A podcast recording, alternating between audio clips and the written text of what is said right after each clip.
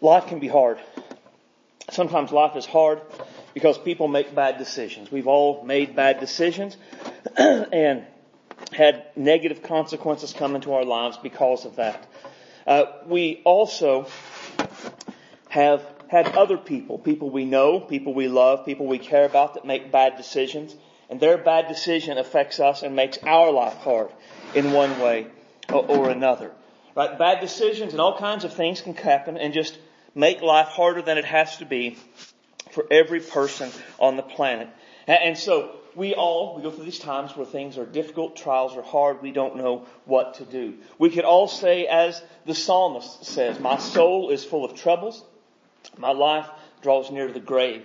I'm counted with those who go down to the pit, and I'm like a man who has no strength, adrift among the dead, like a slain in the grave, whom you remember no more, and who are cut off from the land.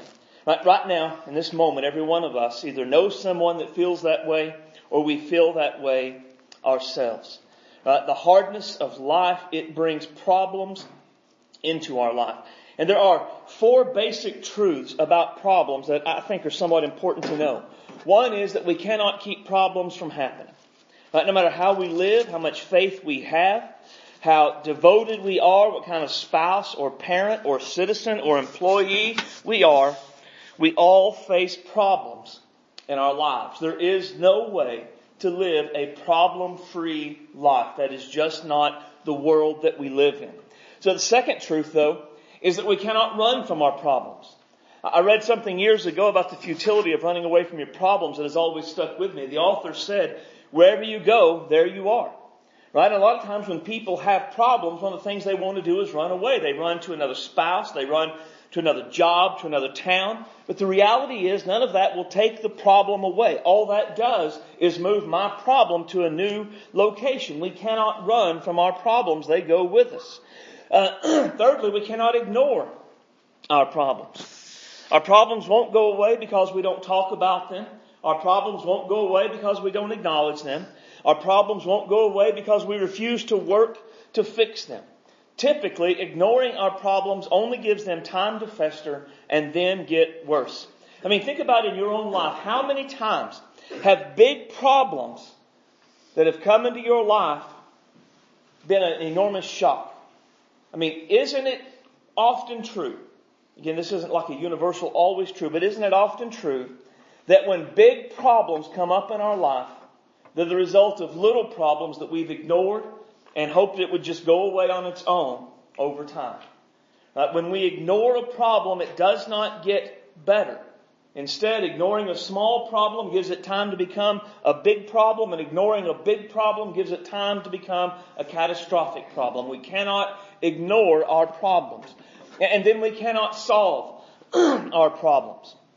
Our problems are typically beyond our capacity to deal with effectively. If they weren't, they wouldn't be problems, they would be inconveniences. But once they get to the level of being an actual problem, it is beyond our ability to, to fix it in our own strength and in our own wisdom. Now thankfully, as disciples of Jesus, we don't have to handle our problems on our own. We can seek help from the one who knows and can do all things. We're going to look tonight at how Ezra had to deal with a problem and what he did to overcome it. Open your Bible to Ezra chapter 8. It's page 367 in your Pew Bibles.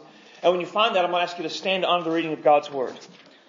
now, we are sort of going to cover the whole chapter tonight, but we're not going to read all the verses in this time. We're just going to skip over to kind of get a gist of the story of what's going on. In Ezra 8 and 1, it says, And these are the heads of the fathers' houses and this is the genealogy of those who went up with me from Babylon, the reign of King Artaxerxes. Now jump to verse 15. Now I gathered them by the river that flows to Ahava, and we camped there three days, and I looked among the people of the priests, and I found none of the sons of Levi there. Then I sent for Eleazar and Ariel, Shemaiah, Elnathan, Jarib, Elnathan, Nathan, Zechariah, Meshullam, leaders also for Jorab and for Elnathan. That's a very popular name at this time. Men of understanding. And I gave them command for Iddo, chief man of the palace of Casiphia, and I told them what they should do, what they should say to Iddo and his brethren, the Niphinim in the place of Casiphia that they should bring us servants for the house of our God. Then by the good hand of our God upon us, they brought us a man of understanding, the sons of Mahali, the son of Levi, a son of Israel, namely Sherebiah, with his sons and brothers, 18 men. Now jump down to verse 21. And then I proclaimed a fast there at the river Ahava that we might humble ourselves before our God to seek from him the right way for us and our little ones and our possessions. For I was ashamed to request of the king an escort of soldiers and horsemen to help us against the enemy on the road because we had spoken to the king saying, the hand of our God is upon all those for good who seek him, but his power and his wrath are against those who forsake him. So we fasted and treated our God for this and he answered our prayer. And I separated twelve of the leaders of the priests Sherebiah, Hashabah, and ten of their brethren with him, and we weighed out to them the silver, the gold, the articles of the offering for the house of our God, which the king and his counselors and his princes and all Israel who were present had offered. And I weighed into their hand six hundred and fifty talents of silver, articles weighing, or silver articles weighing one hundred talents, one hundred talents of gold, twenty gold basins worth a thousand drachmas, two vessels of fine polished bronze as precious as gold, and I said to them, You are holy to the Lord. The articles are also holy. And the silver and the gold are a freewill offering to the Lord God of our fathers. Watch and keep them until you weigh them before the leaders, the priests, the Levites, and the head of the fathers, the house of Israel in Jerusalem, and the chambers of the house of the Lord. So the priests and the Levites received the silver and the gold and the articles by weight to bring them to Jerusalem, the house of our God. Then we departed from the river Ahava on the twelfth day of the first month to go to Jerusalem. And The hand of our God was upon us, and he delivered us from the hand of the enemy and from the ambush along the road. So we came to Jerusalem and stayed there three days. Title of the message tonight is the Ezra fast. Let's pray. Our Father, we love you today. You are great and awesome and worthy of our praise and worthy of our devotion. And tonight, God, we do come with a variety of cares and burdens and problems in our lives. Lord, whether they're problems of our own making, problems that just come from living in a fallen, sin cursed world, or Lord, problems that come because people we love and care about are, are making bad decisions that are bringing really terrible things into our life, doing terrible things in their life and causing problems for us. Father, we need help. We know that we are not able to ignore it. We know that we cannot run from it. We know, God, that it must be dealt with, but we are at a loss. We do not know how to deal with these problems. And so we come to you tonight. We come to your word and we plead for your Holy Spirit to come to take this book, to make it living and active in our lives, to speak to us from it tonight, to give us wisdom and guidance, to show us, Lord, how we should fast, how we should seek you, so that we could receive the answers we need and we could do the things that you'd want us to do, that you would reconcile and you would resolve these problems in such a way that no person could take credit for it, but we would have to say, this was our God. The good hand of our God was upon us and brought this to pass. Have your way tonight. Fill me with your spirit. Give me clarity of thought and clarity of speech. Speak your word and your ways for your glory tonight, Father. We need you above all else. We ask all of this in Jesus' name. Amen. You may be seated. Now remember, it's been about 60 years since the events of Ezra chapter 6. Ezra is set to lead a group of people back to Jerusalem to sort of rebuild the spiritual condition of the people. The temple is up, the sacrifices are going on, but their spiritual life is not as it should be. And as he sets to go back, he encounters a problem. The problem is how to get a group of unprotected, untrained exiles from Babylon to Jerusalem. Now, one of the books that I read in studying for this called The Stretch of Land from where they were at the Ahava River to Jerusalem, the Badlands. The book said it was called the Badlands because it was inhabited by gangs of thieves who were known to attack, rob, and kill the caravan as they traveled. We saw in our reading that Ezra was indeed concerned about that. Now, Ezra's caravan would be a, an especially ripe target for a variety of reasons. One, they were former exiles. These weren't soldiers. They had no soldiers with them, given the, the problem that Ezra was talking about in these verses. They had many young ones that were with them, so that would make it difficult to defend. And they had quite a bit of treasure. Right? We saw in verses 25 through 27 the, the great amount of treasure that they had. And keep in mind as we look at all that treasure, that the exiles returning home, they are not returning home as, as prisoners, like they've been living in a prison camp for all of these years. Rather, they had been taken from their homeland, but had been allowed to live freely in Babylon. They had started businesses. They had built homes. They had raised family. So what they're taking with them is essentially their life savings and all of their belongings. Right? They had in fact grown wealthy in Babylon. Not only were they bringing back their own personal wealth, they had donations for the temple from the Jews who were not going back. The stuff they were taking back, uh, I was reading and trying to calculate how much it would be worth by today's estimates, um, and, and it would be worth hundreds of millions of dollars is what they have and what they are taking back to Jerusalem at this time. Now, this wasn't being taken back in credit cards or bank vaults, right? The stuff was on hand, which means this is a big caravan. This isn't just a group of 40 or so people walking together. This are wagons after wagons after wagons of, of gold and silver and, and precious things. Right? It was a great target for a bandit to acquire. So Ezra was rightfully fearful uh, of them being attacked and killed and their stuff taken.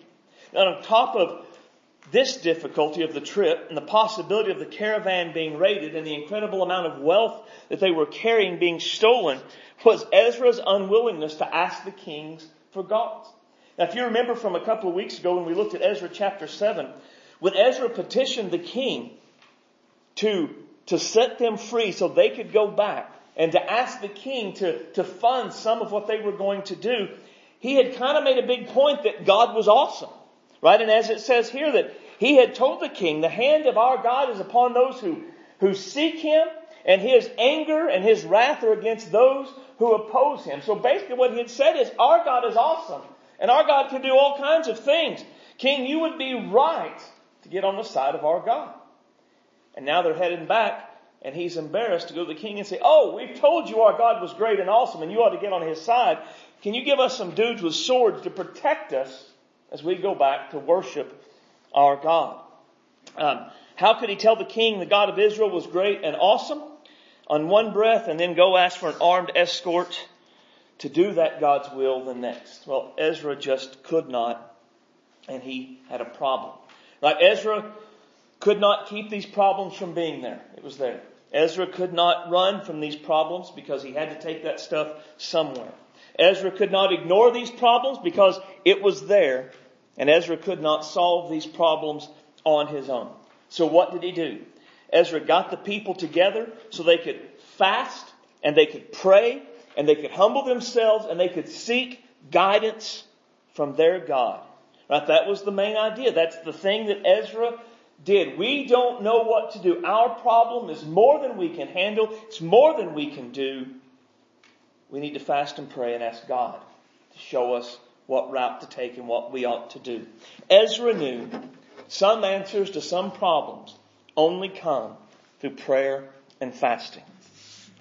Some answers to some problems only come through prayer and fasting. You know, when we get to the New Testament, Jesus talks about certain kinds of spiritual victories can only come through prayer and fasting. There are some answers to some problems we will never receive apart from prayer and fasting.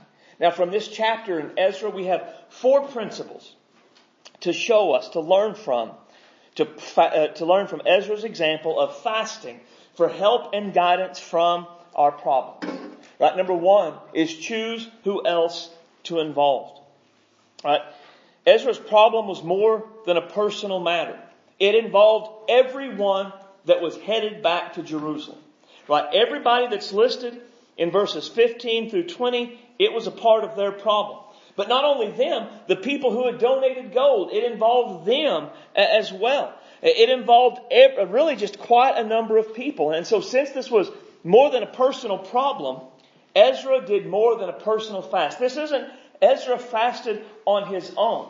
As Ezra gathered the people there and was made aware of this problem and wondered what to do, Ezra proclaimed a fast. In other words, what he said was, we're all going to fast and we're all going to humble ourselves and we're all going to seek our God for answers for this problem, what it is that we're going to do. These were not merely the people that were going back with him. These were also the people who would be fasting for help and guidance for this problem. Now, there is a, not a tension, but just a reality. We don't always need other people to pray and fast with us. But sometimes we do. Uh, and, and that really is the principle. Sometimes we don't, and sometimes we do. And the key is for us to figure out, is this problem something that I can deal with on my own? Me and God, we can handle it. Or is this a problem I need to get other people and have them pray and have them fast with me about the problem so that we can get the guidance that we need? Now, there are no hard and fast absolutes about how to know when to involve others. But here are some questions I think we could think through.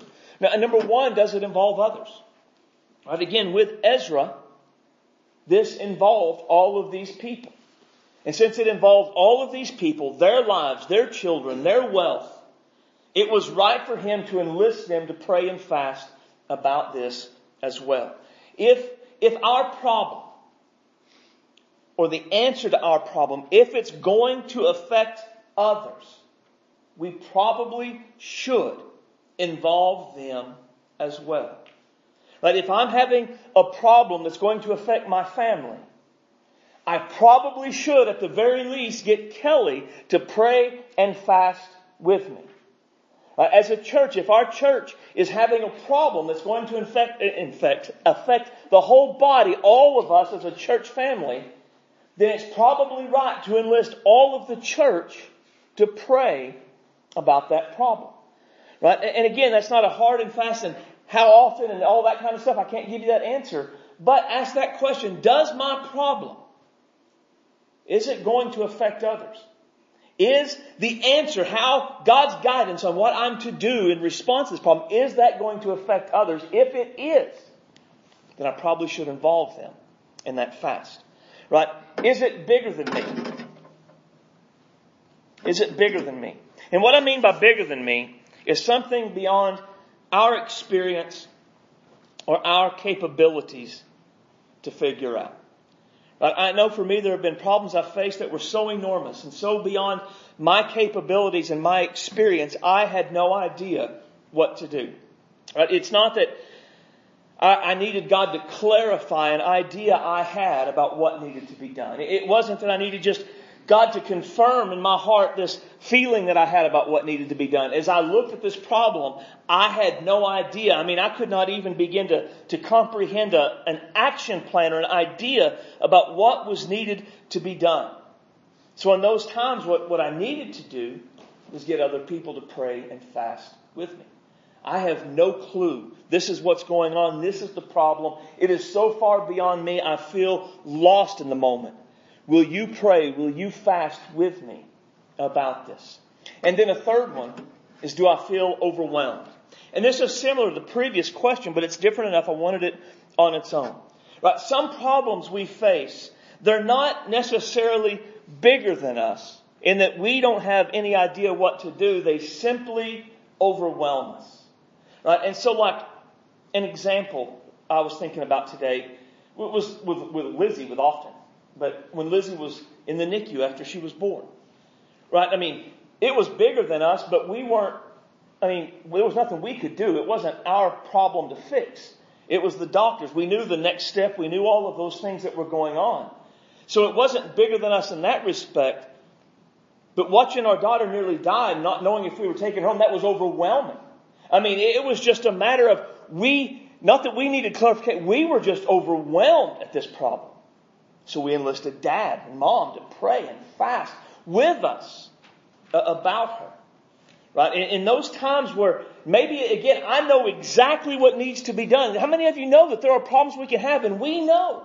We know what needs to be done. It's clear what needs to happen.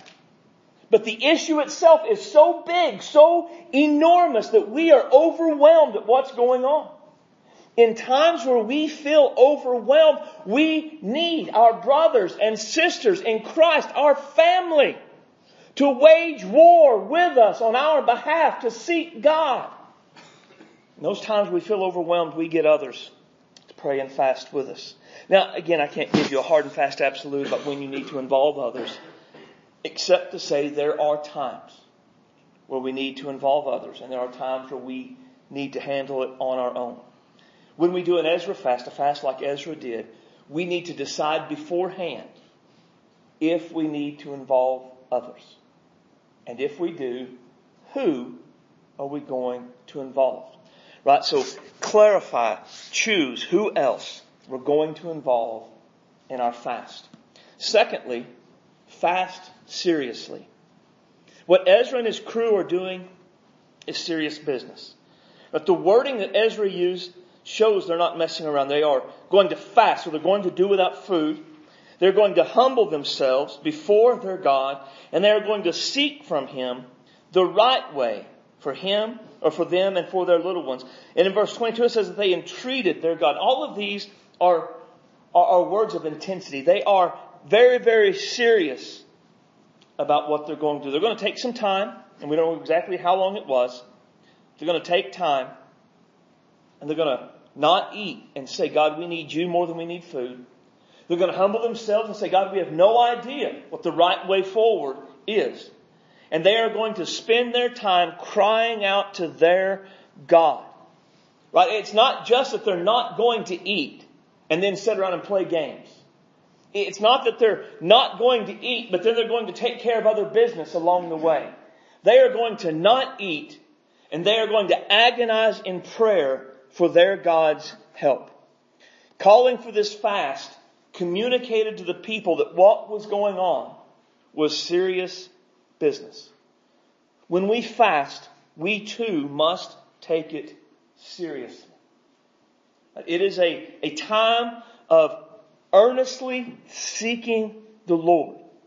Right? Fasting is doing without something, usually food, for a specific amount of time for a spiritual purpose. In this case, in the case of an Ezra faster, fasting like Ezra, we are seeking help from God with a problem that we have. Now, when we talk about fasting, I always want to talk about the different kinds of fast because fasting isn't something that we talk a lot about in our day. Now, a hundred years ago and beyond, the church fasted often. But in our day, the church doesn't fast nearly as much as it used to, so we're not as familiar with it. Um, there are a lot of different kinds of fasts mentioning, mentioned in scripture. Right? A, a really simplistic way to distinguish the different types of fasts would be to say that there are partial fasts and complete fasts. A partial fast is when we restrict or we do partially without food. Right? And, and partial fast could be further divided into restricting only certain types of foods for a certain period of time or completely fasting for a partial, for a, just part of a day. Right? You've probably heard of a Daniel fast. It's a really popular fast that's going on right now that a lot of people do. It's based on Daniel's diet choices from Daniel chapter 1. He would not eat any sweet meats, the king's wine, but only the, the vegetables. So a Daniel fast, you don't eat meat, you don't eat sweets, you typically only drink water. Bread and veggies are just about the end uh, of what you have. And, and even with that, you don't soup them up and fancy them up. You cut out dairy, you don't put a lot of butter in your veggies and stuff like that, right? You, it's as plain a vegetable meal as you could have. And then the other kind of partial fast is you go for part of a day without eating anything or for a period of time, say sun up to sundown, seven to seven, something along those lines. You pick a period of time and you say, during this time, I'm not going to eat, I'm going to pray, and I'm going to fast. Then a complete fast, it's just what it sounds like. You go a day or more without eating anything at all. Now, there are some, for medical reasons, cannot go a long period of time without eating at all. For those, a partial fast is likely best. My dad is an example of that. Years ago, dad fasted and would, he could fast a couple of days at a time. But at this point in his life, his medicines that he has require him to eat food when he takes them. And if he doesn't take them, it either makes him sick or lightheaded or something along those lines. So dad does a sun up to sundown kind of fast. Dad gets up way before the sun comes up in the morning he eats his first meal. He takes his first load of medicine. And then he doesn't eat throughout the rest of the day till the sun goes down. And he eats supper and he takes all the rest of his medicines from then until bedtime. Uh, that's the way that he fasts now because of his just his health and his physical issues. And that is a, a really a decent and a good way to fast, right? To sun up to sundown, something along those lines. Now, to me, as I understand fasting, the way I see it, the key to fasting is being specific. Right? And, and what I mean by specific is you lay out clearly what you're fasting from and how long you're going to fast. Right? The way I do it when I'm fasting is I determine a length of time. Right? I'm going to fast just one day or I'm going to fast two days or, or whatever it is I'm going to do. And then I'm going to decide what I can and cannot have while I'm on my fast. Again, I clarify all of this before I start. So if I'm going to do a, a complete fast, I'm just not going to eat for 24 hours, then I'll, I'll decide when is it going to start? Does it start from sunup one day to sunup the next day? Or does it start at midnight to midnight? When will it start? And then I'm not going to eat anything, but can I drink milk? Can I drink juice? Can I have broth or can I have soup? Or am I just going to drink water throughout the day? Uh, and, and, these are the kinds of things I'm, I'm specific about before I start my fast. And I think this is kind of the, the way we all need to do it. We would be specific because there are no real rules about fasting. I mean, the Bible says people fasted, but it doesn't give us specifics about how we're supposed to emulate them. Just that Jesus says in Matthew 6 that we are, He expects that we'll fast. We see the early church following the example uh, of fasting. But largely fasting is something that is between, is between me and God. It's between you and God. And if we're going to take it seriously, then what we do is we don't just kind of wing it. We, we determine beforehand, this is a problem I've got, and I need God's guidance, God's help to figure out what to do. So on this day, I'm going to fast in this way. It's going to start here, it's going to end there, and in that amount of time in between, here's what I am going to be able to have, here's what I will not be able to have, and I'm as specific as I possibly can be as I fast. That, that is taking it seriously. I mean, nobody really takes anything seriously that we just kind of wing on the fly and run with it. Right? When we plan, when we think through it, it shows that we're taking it seriously. Now, also a part of taking it seriously is focusing on God. Right? They were going to not just not eat, they were going to humble themselves before God and seek from God the right way to go. Fasting and prayer go together. You, you don't take one without the other. Fasting is more than just denying ourselves of something to eat. Primarily, fasting is about focusing on God and less about us.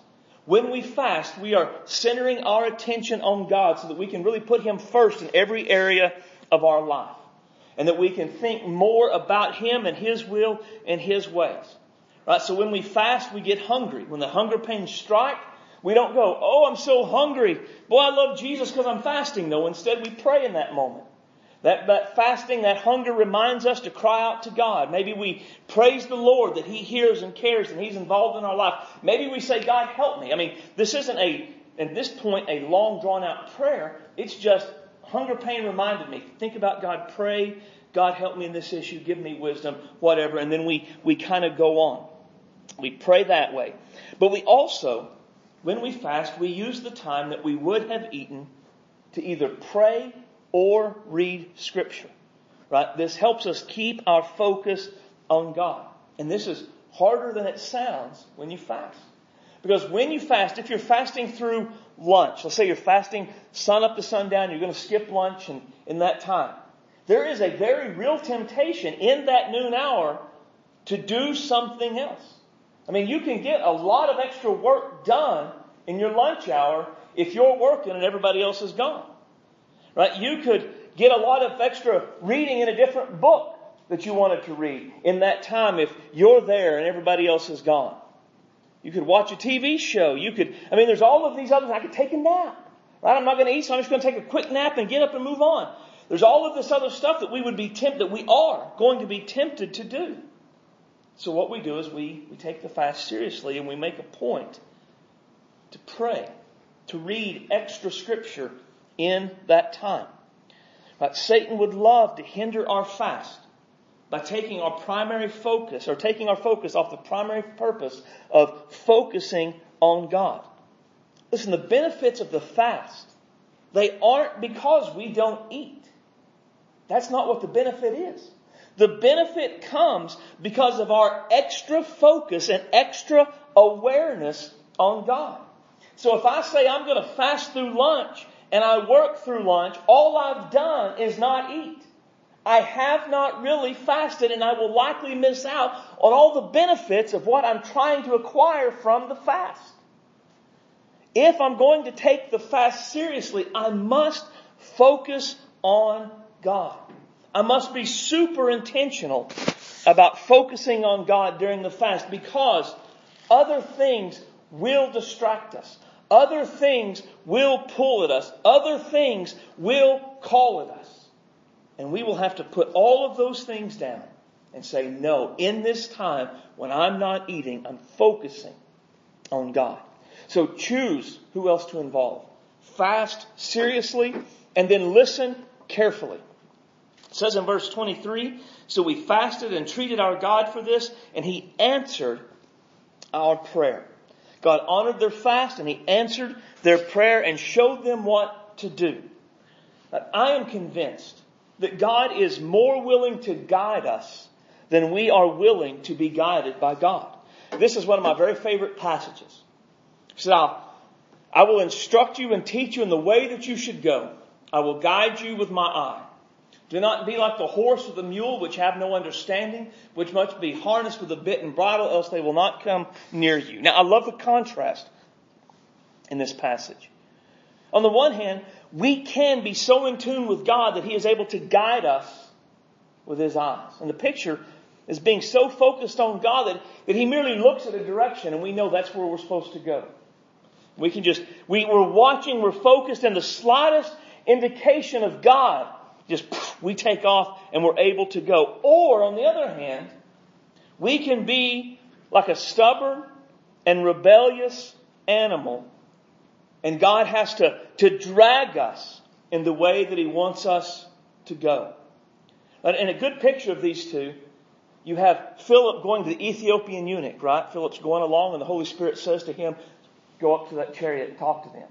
I mean, that's just a very, he knows it's God and he follows and he goes right up there. The other is Jonah, right? I mean, Jonah is not actually like a big hero in the Bible. Jonah is a guy that God said go here and he took off and he went there. And the only reason he ended up going there was because God had him tossed in the water, swallowed by a great fish. And in that moment, his options were be digested or go to Nineveh. Right? We can be like Philip and just the slightest whisper from God go his direction, or we can be like Jonah and God has to bring catastrophic circumstances into our life before we'll even pay attention. I don't want to be like Jonah. We should want to be like Philip, to, to be close to God, that we can receive his guidance easily. We often miss God's guidance because we don't want it or we aren't willing to do it.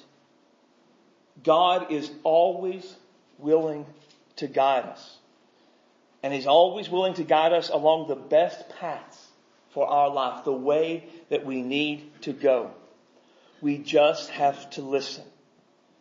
God works through three primary means to guide us. Right? God guides through His Word. This is always the number one way that God will guide us. God guides through His Word. The psalmist said, Oh, how I love your law. It is my meditation all the day. You, through your commandments, have made me wiser than my enemies. For they, and they there, I believe, is the commandments. It's not the enemies. They are ever with me. I have more understanding than all my teachers, for your testimonies are my meditations. I understand more than the ancients because I keep your precepts. Now, I like the wording here, right? Because he talks about wisdom and understanding. Not every problem we face is going to be explicitly mentioned in scripture whether you shall do this or you shall not do that. But we're not left to our own devices uh, as God will work through his word to give us wisdom and understanding for the problems that we face in our life.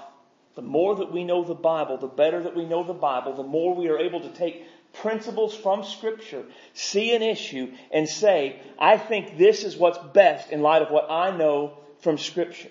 Right? Not, there's no absolute command that this is what the Bible says, but from my understanding, from what I've read, I, this is what is the right direction, I think. God will guide us through His Word in that way. Not everything is going to be, but we have to know the Word. Right? The better we know the Word, the better we're able to do that. It's like, well, it's like with, with your relationship with your spouse. If you were to come up to me and Kelly wasn't here, if you were to come up and say, hey, do you think Kelly would do this? Now, I'm going to have a pretty good idea of whether or not she'll do it. I'm not going to say she will or won't, right? Because I've been married more than a week. I'm not going to commit to anything like that. But because I know her, I'm a pretty good, I have a pretty good idea of what the answer will be when you ask her. And that's kind of the way it is with God. The better we know the Word, the better we know God, and the better a situation comes, we're able to take the Word and say, from what I know of God, from what I know of the Word, this seems to be the best course of action. That's wisdom. That's understanding. That's taking the, the precepts and principles from Scripture and applying them to everyday life. And that is how God will guide us. He will guide us, yes, through a yes or no. But He'll guide us through the wisdom that comes from the Word as well. But notice the, the psalmist, he meditated on it all the day. The commandments were always with him. He had more understanding because he meditated on it. He thought about it. He read it. Right? Again, this is a part of the fast, right? We're focusing on God. So as I fast, I'm, I'm going to be in the Word a lot. I'm going to be reading and studying every chance I get so that I can hear what God would have for me and be able to get wisdom and precepts and principles to help me make a decision. God guides us through His Word, but God guides through His Spirit as well. But the Holy Spirit is the third person of the Trinity who is living and active in this world, is a, a person, not a force, not an it, with a will who speaks and leads and guides us in our life. And as the Holy Spirit leads us, what we're supposed to do to walk in the Spirit. If we live in the Spirit, let us also walk in the Spirit. I've talked about this before, but the word translated as walk there carries with it the idea of keeping in step with another in submission. Right? So it's not that we lead and the Holy Spirit keeps up with us. It's that the Holy Spirit sets the pace and we walk the way He walks. We don't run ahead of the Holy Spirit. We don't lag behind. Where He leads, we follow in all things. We, we are, as, as disciples, we are meant to live, act, and react under the guidance influence of the Holy Spirit all of the time. And the way the wording of Galatians is that the implication is we can.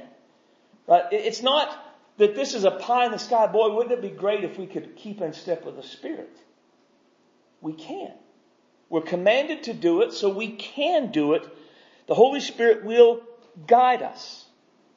We can live being guided, being led by the Holy Spirit. And in my experience, I can't, I don't think I can say, point to a Bible verse and say this is absolute. So I'll tell you, in my experience, feel free to accept or reject it based upon that. Nothing increases my sensitivity to the Holy Spirit like fasting. Cannot tell you the number of times I have been fasting and been praying and just the Holy Spirit led me in a way or I just, I've been praying and I'm walking around, going through my daily life, and the Holy Spirit give me the answer I need in a moment like that. Nothing, in my opinion, will increase our sensitivity to the leadership of the Holy Spirit like fasting. And so God guides us through His Word, God guides us through His Spirit, and then finally God guides us through His people. God also uses people to give us His wisdom and His guidance.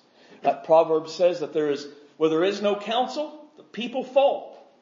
But in the multitude of counselors, there is safety. We are unwise to not seek the counsel and advice of godly men and women that God has placed in our lives. That is a foolish thing to do. And the number one reason that we do not seek the, God, the advice and counsel of godly men and women is pride. Full stop. That's it. Pride keeps us from seeking advice and counsel from others. Pride makes us afraid of what others will think. I'm having this problem. Will you pray with me about it? Will you fast with me about it? Can you, have you experienced anything like this? Pride makes me afraid they're going to think I'm weak. They're going to think I, I've messed up as a parent if I talk about my kid having a problem and I don't know what to do about it. Or they're going to think, oh, he's a terrible dad. They're going to think, oh, what kind of pastor has a problem like that? It's not, that's not wisdom. That's, that's pride. It is pride that makes me afraid of what others will think. It's pride that makes me afraid that people will talk about us. Right? If I'm see, go to Scott, and I'm thinking, no, if I go tell Scott, he's gonna, he's gonna tell everybody. He'll just go to Walmart he'll be on a megaphone talking about it to everybody he comes in contact with. Now, is that Scott's character that's leading me to do that? Or is it pride making me afraid? It's pride. Right? It is pride that makes us worry that others will tell what we've asked them about, that others will talk about us. And it's pride that makes us think we don't need others. Well, me and God, me and God, we've got this. That's not the Bible. The Bible says that, that the people who isolate themselves, that they are devoid of wisdom. It says that they, they rage against what's best for everyone. It is pride that makes me say, I don't need Joe and Sharon to help me with this. I, I don't need Red's prayers and I don't need his advice. I will take care of it. I have all the answers. Me and God. It's pride. An author in a book I read, commenting on this idea, he said, don't be too proud to seek the advice of others. Remember, it was your ideas that led you to where you are. Uh, and to put that in Dr. Phil lingo, how's your own ideas working for you? Uh, how many times in our problems are our ideas not helping? The things we're coming up with not making it better. So why would I think if everything I'm doing is not helping, why would I think I have all the answers? Pride. Because I think I'm smarter and better and more spiritual than everyone else. It's pride. Where there is no counsel, people fall. But in the multitude of counselors, there is safety. Now, clearly, let me say this before we move on. God guides through his people. This isn't just like I'm posting on Facebook, hey, I've got this really bad problem and blah, blah, blah, blah. That's not what we're talking about. The idea of getting counsel from other people is going to someone I know is godly someone I know is wise, someone I know is spirit filled and spirit led who knows the Bible and saying, hey, I've got something. Can I talk to you about it? it again, it's like the idea of choosing who to involve. It's not just randomly walking up to anyone on the street or just every person we come to. Specifically picking people we know, we believe to be godly men and women spirit filled, who love the Lord, who know the scriptures, will give us godly advice. That's the picture there. We, we need to listen carefully for God's guidance as we fast. He will speak through His Word. He will lead through His Spirit. And He will speak and guide through His people. Choose who else to involve. Fast seriously. Listen carefully. Follow God's guidance completely.